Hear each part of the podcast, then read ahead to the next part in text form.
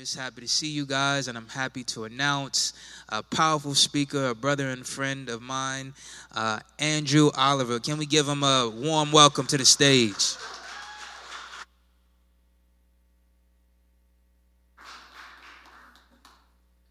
Thank you, Donald. Hello, everyone. Good morning. morning. Nice to see you all. I'm going to set the stage for this message with a story. Um, in the late summer of 2021, there was a, a doctor from a prominent uh, church in New York City um, who called uh, Do for One. And if you don't know, Do for One is the organization I lead, which helps build relationships for isolated people. And um, this doctor oriented us to a, a, man named William and his situation. And, and um, after hearing about it, we decided to serve him as a person in need of companionship and advocacy. In 2019, going back a little bit, before we met William, he, uh, he, he left his home to go live with his aging mother who was disabled. And while living there, he got into an accident at work and became disabled himself. So his mother and himself became disabled, living together. And they were isolated and they were dependent on one another. And for reasons unknown to us, they um, did not have other family to rely upon. And then, of course, Soon after William got into this accident, the pandemic hit, which made things even worse because he wasn't able to go to physical therapy and things like that. We initially paired William with one advocate, I'll call him Peter, to offer emotional and spiritual support, as well as transportation to and from church. But William's situation took a turn for the worse when his mother first had to leave to go to a nursing home, and then she eventually died. And this left William at home alone without the daily support that he needs because, come to find out, he had been relying upon his mom's home care worker for his daily needs. So William was losing everything. And he was comparing his, his situation to the story of Job, and I don't blame him. We recognized his increasing need, and so I connected him with a second advocate. This is the work of Do for One. We connect people to good neighbors and I'll call her Margaret. When I introduced William to Margaret, establishing this match, we talked with him in his, in his apartment, and there were piles and piles of things all over the place. You could tell there was just such a deep struggle um, with him trying to fend for himself in this place. So many things he wasn't able to manage from having lived alone in this apartment for several months without any kind of home care support. So Margaret spoke to William, eye to eye, heart to heart.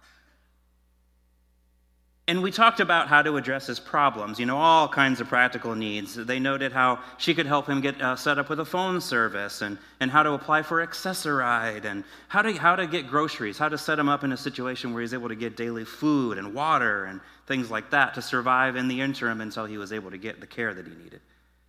And we talked about how Peter, the other advocate, could continue to provide prayer and emotional and social support as well as filling in some of the gaps with some of these practical needs. All that to say, when William expressed his appreciation, he expressed it not by so much the things that they promised that they would do, but he said this. He said, You know, the thing I appreciate about you guys is that you stick to the heart of the matter. And I haven't experienced this kind of love in my entire life. So, what do you think is the difference between what they were providing for him and perhaps what he had experienced prior.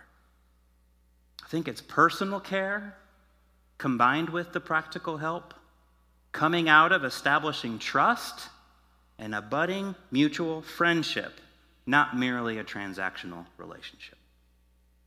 There's a philosopher that talks about friendship named Epicurus, and he says, It's not so much our friends' help that help us, helps us at it as it is, it's the confidence of their help.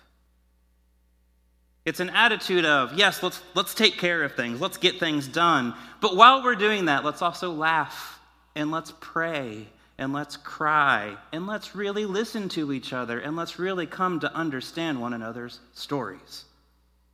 Yes, William had a lot of things, a lot of needs to be addressed, but he reminds us that what he ultimately needs is people who can really see him people who can see themselves in him. He needs people to imagine what if I was in this situation And if I were in this situation, what would I hope to receive from others? And hear me out. You see, there is no greater thing that we can offer in this world than to truly see one another and to truly know one another. And there's no greater gift to receive in this world than to truly be seen by someone else and to truly be known by someone else. So, with that, let me read a few scriptures. John 15, verses 12 through 17 says this My command is this love each other as I have loved you. Greater love has no one than this to lay down one's life for one's friends. You are my friends if you do what I command. I no longer call you servants because a servant does not know his master's business. Instead, I have called you friends. For everything that I learned from my Father, I have made known to you. You did not choose me, but I chose you and appointed you so that you might go and bear fruit, fruit that will last. And so that whatever you ask in my name, the Father will give you. This is my command love each other. And then Galatians 5 13 says, You, my brothers and sisters, were called to be free. But do not use your freedom to indulge the flesh. Rather, serve one another humbly in love. For the entire law is fulfilled in keeping this one command love your neighbor as yourself. The entire law. If you bite and devour each other, watch out, or you will be destroyed by each other. I'm going to skip down to verse 22 in Galatians 5. 22 says, But the fruit of the Spirit is love, joy, peace, forbearance, kindness, goodness, faithfulness, gentleness, and self control. Against such things there is no law. Those who belong to Christ Jesus have crucified the flesh with its passions and desires. Since we live by the Spirit, let us keep in step with the Spirit. Let us not become conceited, provoking, and envying each other.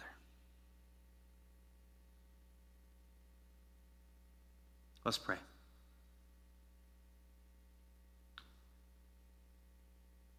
Lord, I, I come to you in Jesus' name out of an awareness that what I have on my heart to share today is penetrating and challenging. But I also pray, Lord, that it would be encouraging to us because ultimately what we want is to live how you lived. And so, Holy Spirit, would you come and would you help us all? To be available to what it is that you have to say to us today. In Jesus' name, amen. We've been in a series on spiritual disciplines, and if we practice them, it's, they're supposed to yield fruit in our lives. So we don't just, and Pastor Chris has said this, you know, we don't just fast, sit in silence, pray, study scripture, so that we can come out and just like show everyone our spiritual glow. See, in our spiritual disciplines, we're supposed to be examining ourselves for spiritual fruit. And in Galatians 5, we just read nine qualities of the fruit of the Spirit. When examining ourselves, we can ask how much love, joy, peace, forbearance, kindness, goodness, faithfulness, gentleness, and self control do I possess? And am I growing in these ways? Not just in one of these ways, but all of these ways. That's how we can examine whether we're bearing spiritual fruit, whether we're growing in the Lord.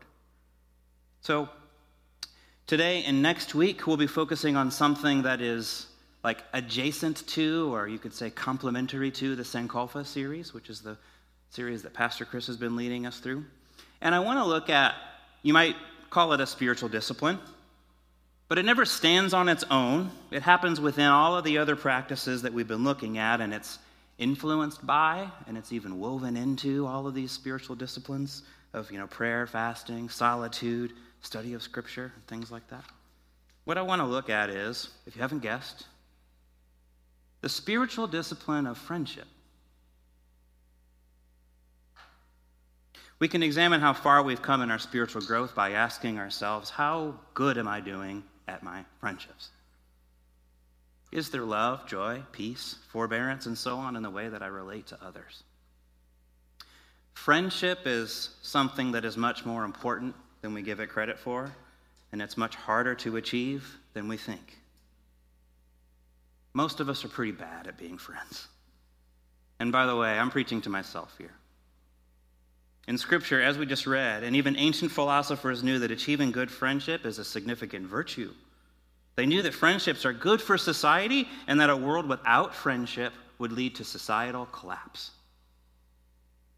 A lot of classic novels speak of the importance of friendship. There's a scene in The Lord of the Rings about a, friend, about a friendship between Sam and Frodo. Maybe you're familiar with this relationship. Sam and Frodo are sent on a mission to destroy the ring. And the ring represents sort of all the evil in the world. So it's quite the mission. Sam says, I wonder if we'll ever be put into songs or tales. I wonder if people will ever say, Let's hear about Frodo and the ring. And they'll say, Yes, it's one of my favorite stories. Frodo was really courageous, wasn't he, Dad? Yes, my boy. The most famous of hobbits, and that's saying a lot. But then Frodo chimes in and he says, You left out one of the chief characters, Samwise the Brave. I want to hear more about Sam. And then he turns and he looks to Sam, and this always gets me. He says, Frodo says to Sam, Frodo wouldn't have gotten very far without Sam. But today, friendships are not recognized among the great love stories. For every 25 romance movies, you might be able to come up with one friendship movie. In fact, Tolkien, who wrote The Lord of the Rings, had written it with friendship as the central theme, but the movie centers around the romantic love story of, of Aragorn and Arwen. So it goes to show how our culture has shifted. Same goes for pop songs A song about a friendship just doesn't have broad appeal, right? Uh, not quite as much as falling in love, heartbreak, love affairs, right? You tell me what would have what would be set up for more success? A song title called that's, that's titled uh, "Will You Be My Friend," or "Will You Be My Lover"? Which one do you think could reach the top of the charts? Right? We've lost the recognition of the virtue and importance of friendship. We hold seminars on dating, marriage, good parenting, leadership, all important topics, but rarely, if ever, do we stop and consider this important topic of friendship. Yet, in this passage that we just read, just as he was preparing his disciples for his death on the cross, he slows down and he stops and he looks at them and he says, You are my friends. And today we're living in a public health crisis due to social isolation. In May of 2023, the U.S. Surgeon General released a very lengthy advisory announcing loneliness as a new public health epidemic in the United States. He says we must prioritize building social connections the same way we have prioritized other critical public health issues such as tobacco, obesity, and substance use disorders. Can you imagine social isolation being equated with the damaging of health effects of tobacco and so on? In the UK and in Japan, their governments have hired public officials with the title Ministers for Loneliness to address the issue of social isolation. Suicide rates among youth have been on the rise. Mental health issues have been on the rise. Many of this is stemming from social isolation bringing up a few philosophers because to draw upon wisdom because we don't find as much wisdom about friendship today but if we go back aristotle says this he says in poverty and other misfortunes of life true friends are a sure refuge to the young they keep out of mischief to the old they are a comfort and aid in their weakness and those in the prime of life they incite to noble deeds my hope today is that in the poverty, such a lack of good relationships in our lives today, that we can see a resurgence or an appreciation for the importance of friendship. That's why today and next week, that's what we'll be focusing on the spiritual discipline of friendship. The prevalence of social breakdown and loneliness, I think, highlights our spiritual vulnerability. And it's influenced by our cultural surroundings for sure, but what I want to do is I want to go deeper. I want to try to tackle the root of this problem, recognizing its predominantly spiritual nature over the sociological and psychological uh, reasons. So, to try to strike at the root of this epidemic, I want to highlight three reasons um, that friendships are so challenging for us today. Next week, we'll look more practically about how to be a good friend. But today, let's just ask ourselves why are we so bad at being friends? Well, I'll give you three reasons. One is we're too afraid for friendship. The other is we're too busy for friendship. And finally, we're too into ourselves for friendship. Are you ready for this? I know it's um, I think what you'll realize as I go through through this is that on one hand, friendships just seem so like, oh yeah, friends, okay. But as we as you really go, as we really start to walk through this, we realize how spiritually penetrating this can be when we talk when we talk about what a true friend really means. So so bear with me. Some philosophers describe friendship. So this is we're too afraid for friendships. Some philosophers describe uh, friendship as having a second self. So this would mean that friendships compel us to see ourselves secondhand. So, in other words, friendships would allow us to see ourselves and even experience ourselves through the eyes of others. So, on one hand, this could be viewed as a precious gift because having a second self would mean that we would feel seen and heard and so on, like I was talking about with William, that we exist, that we're important, that we're loved. But one of the reasons you might say we're afraid of friendships is because sometimes we're afraid of ourselves and what we will have to see about ourselves through friendship. Fear can come in all sorts of ways. We're afraid of hurting others, and we're afraid of being hurt. We're afraid that intimacy with one another might bring to light hidden sin. Perhaps our friend will start to perceive something going, in our, going on in our lives and call us out on it. So sometimes we're too afraid for relationships. 1 John chapter 1 verse 7 says, "But if we walk in the light as he is in the light, we have fellowship with one another. The blood of Jesus his son purifies us from all sin." So if you have sin in your life that you're protecting and you have no intentions of addressing it, don't be surprised if your social life suffers. The reality is is that we're walking in darkness. We don't want other people to see us in that condition. We feel ashamed. We feel too ashamed and embarrassed. And so we tend to hide and we tend to isolate. But the encouraging thing is that, first of all, we've all been there.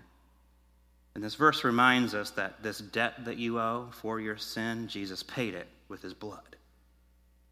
And as a result, he purifies you. So if we confess our sin and we receive the gift of being wiped clean then our relationship with God can be restored, as can our social relationships.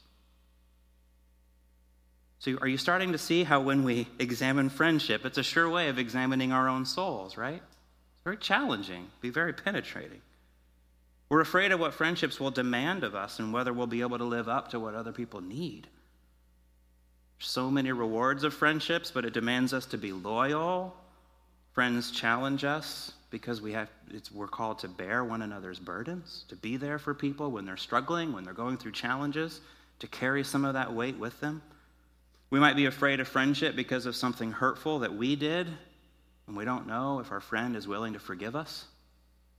Vice versa, um, they've, maybe they've done something to us, and we don't have it in us to forgive them.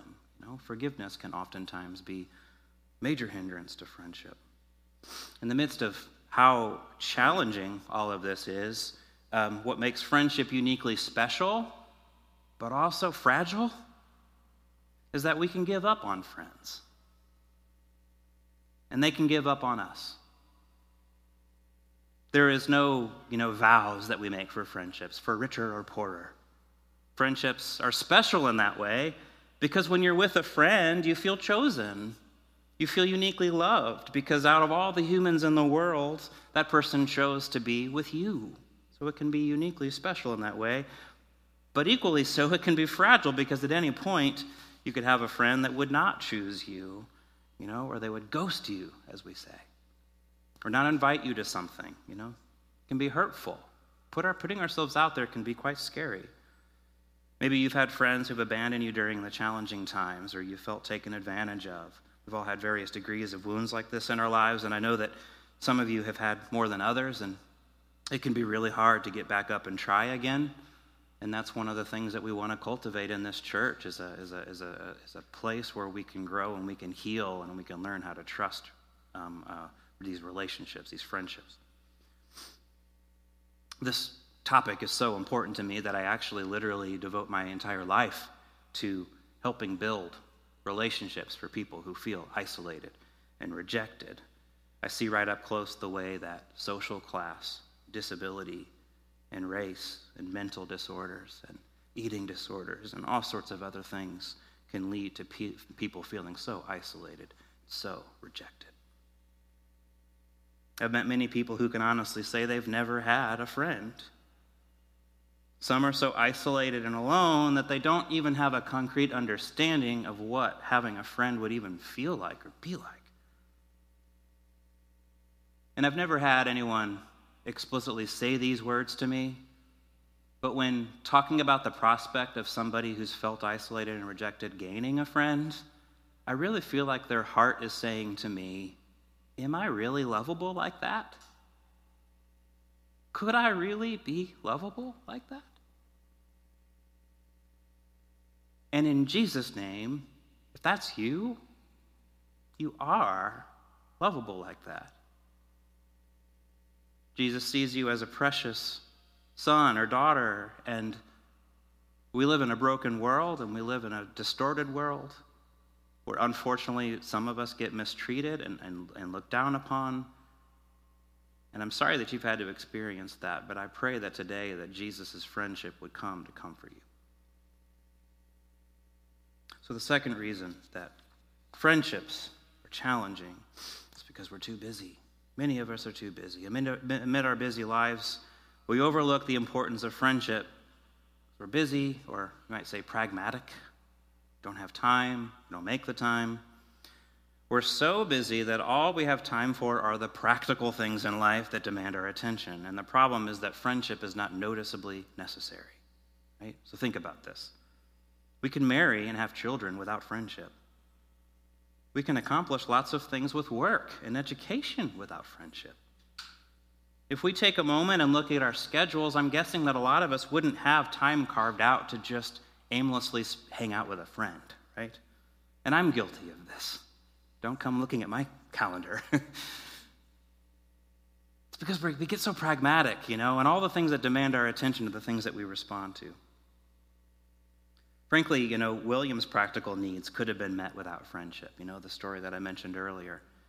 But what he said is, I like how you stick to the heart of the matter. And that's what we're talking about here. It's the impractical, it's the intangible elements that was most important to William. I don't know about you, but I can't tell you how often I say to people, hey, this was great. We should do it again sometime. Why don't we do this more often? Right? and then what happens? We don't. or we see each other seven weeks later and we're like, oh my gosh, you're right. Ugh. Why is that? Why do you think that happens? I mean, I'm sure there's a whole host of reasons.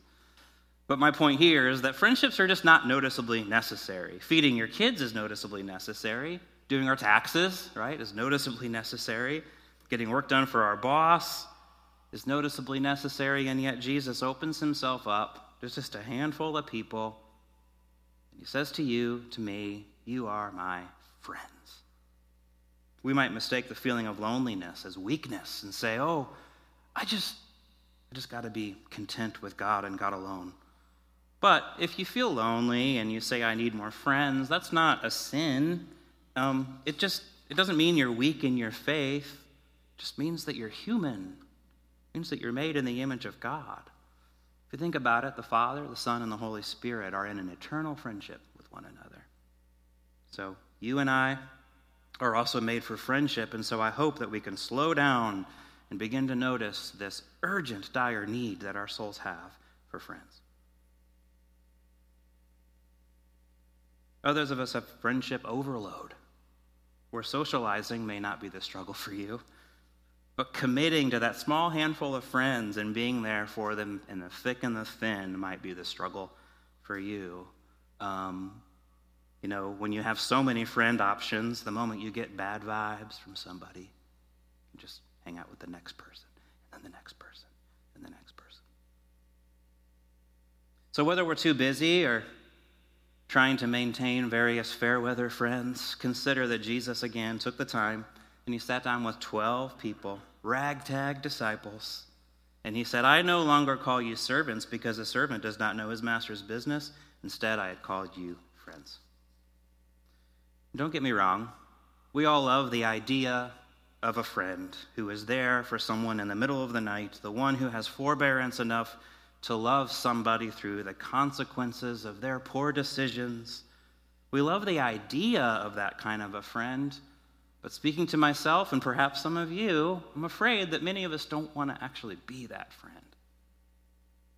So, again, examining ourselves for spiritual fruit. Where are we? Where are we with this? So, the last reason that friendships are challenging that I'm offering today is that we're too into ourselves for friendship. The truth is that a lot of us, we're just too into ourselves. In Galatians 5, I'll read from verse 22, but I want to emphasize verse 26. We start at verse 22.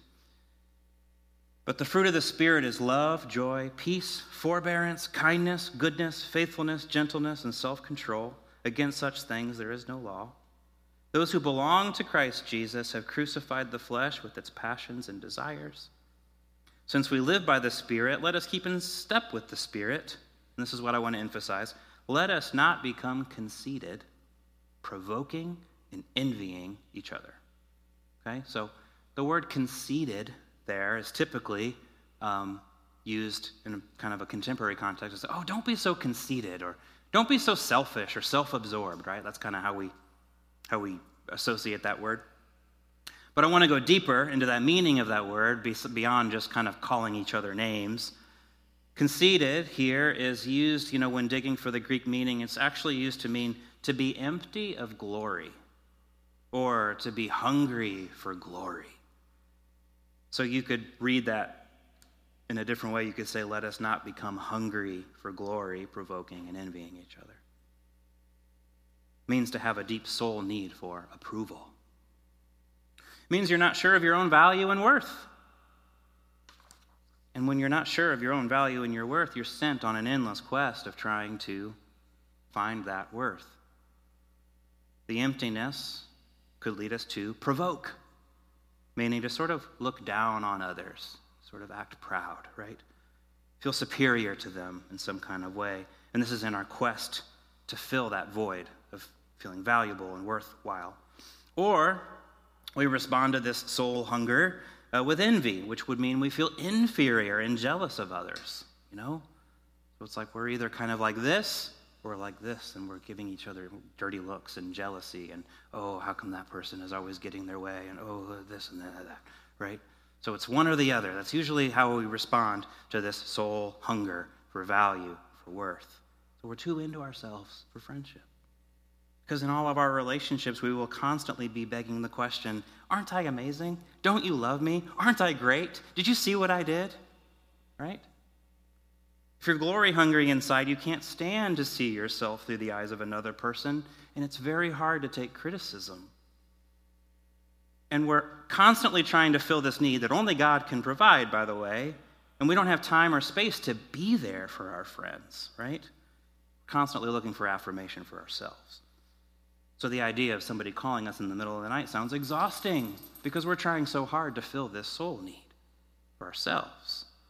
So we're on this endless pursuit wherever we go to have our soul's needs met. And sadly, a lot of times what this ends up doing is it further isolates us. There's this quotation by David Whyte, and I want to read it kind of slowly and just highlight one piece of it for us.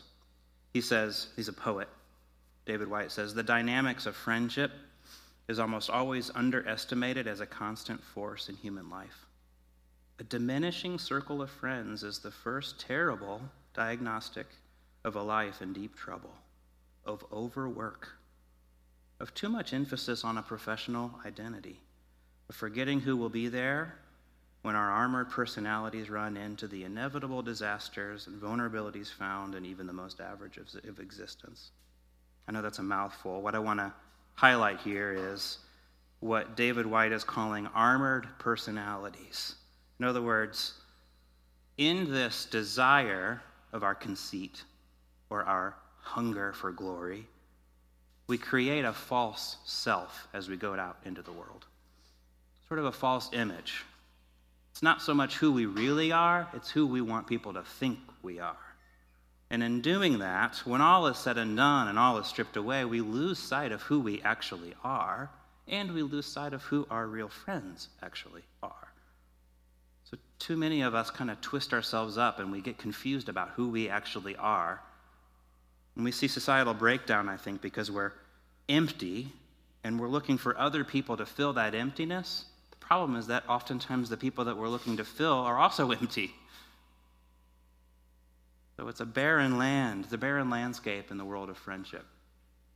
But as I close, and the musicians can come forward, um, I want to address, of course, where do we find ultimate hope as we deeply probe into this, this question of why friendships are so challenging and maybe one of these things is standing out to you more than the other and just ask for you to make yourself available to the, to the Lord here.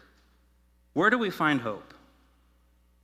If people praise us, we feel on top of the world, but if people don't, we fall flat on our faces when we're seeking glory for ourselves.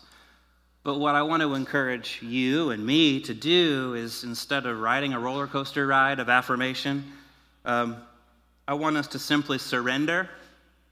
Can we surrender today and simply say, I am empty and I need to be filled? Does that resonate with anybody? I am empty and I need to be filled. I'm looking around and I'm trying to get filled by all these people and all these things that are disappointing me. But I recognize, Lord, now that, man, I need you. The reason why I feel so exhausted when I'm around people is because I'm empty. I have nothing left to give. If we knew of God's love for us, we wouldn't be afraid of friendships because we would have the confidence to show all of our faults before others. And our souls would be so full, so the thought of setting aside time to be with someone wouldn't sound draining because what we have to offer would be coming out of the overflow of God's goodness in our lives.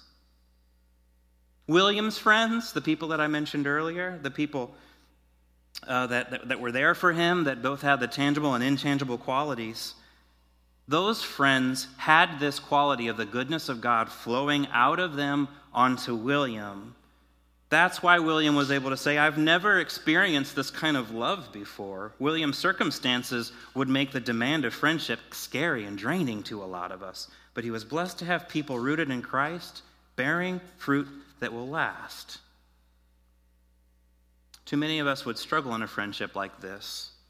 Because when we're spiritually empty, all we can do is try to preserve what little we have left. And the, the idea of giving that away to somebody sounds like the end of ourselves. Jesus says, You did not choose me, but I chose you and appointed you so that you can go and bear fruit, fruit that will last. And I think it starts, before talking about what it means to be a good friend and how to do it and all these practical things, I think it starts for a lot of us was just simply saying, I am empty and I need to be filled. Never mind all the things that I need to do for others. Just fill me, God. It's only Jesus who redeems friendship because Jesus created friendship. And not only that, but he calls us friends. Jesus wasn't too afraid to enter into our lives. Jesus wasn't too busy to spend time with us and to understand us and to hear our prayers. He wasn't too into himself. He laid down his life for you and I, setting the ultimate example of what a friendship truly looks like. So he holds the key and acted as a friend that we could have never been for one another. So you could say that he opened up the gate of friendship for dying, both a physical and a spiritual death, so that we can die a spiritual death, meaning I am empty, putting away the desires of the flesh putting away our armored personalities, our false image of ourselves, learning to walk by the Spirit of Christ. Be those good friends that God has appointed us to be. But let's start by just saying, Lord, I'm drained. Lord, I'm empty. Come and fill me.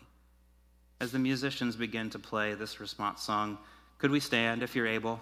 And I just want to remind you that their prayer team is in the back. If you would like to receive prayer, both from the prayer words that Denise prayed earlier, but also if anything in this message stirred uh, upon you and you would like to just receive the comfort of somebody praying over you with whatever it is that you're going through. Let me pray for us and we'll begin to sing in response. Dear Lord, um, I recognize that this kind of message could hit us in a little bit of a different way and perhaps challenge us in ways that we're not used to. And so I pray that you would be with us, that your grace would be with us. I pray that your kindness would ultimately lead us to repentance. I pray that we would all recognize that when we are allow you to dig a little deeper into our hearts, that that's actually a good thing, even though it stings a little bit, because what you're doing is you're setting us free. Would you set us free? For those of us who were lonely, would we experience your friendship? For those of us who are empty, would you fill us so that we would feel equipped to be that friend for others? In Jesus' name we pray. Amen.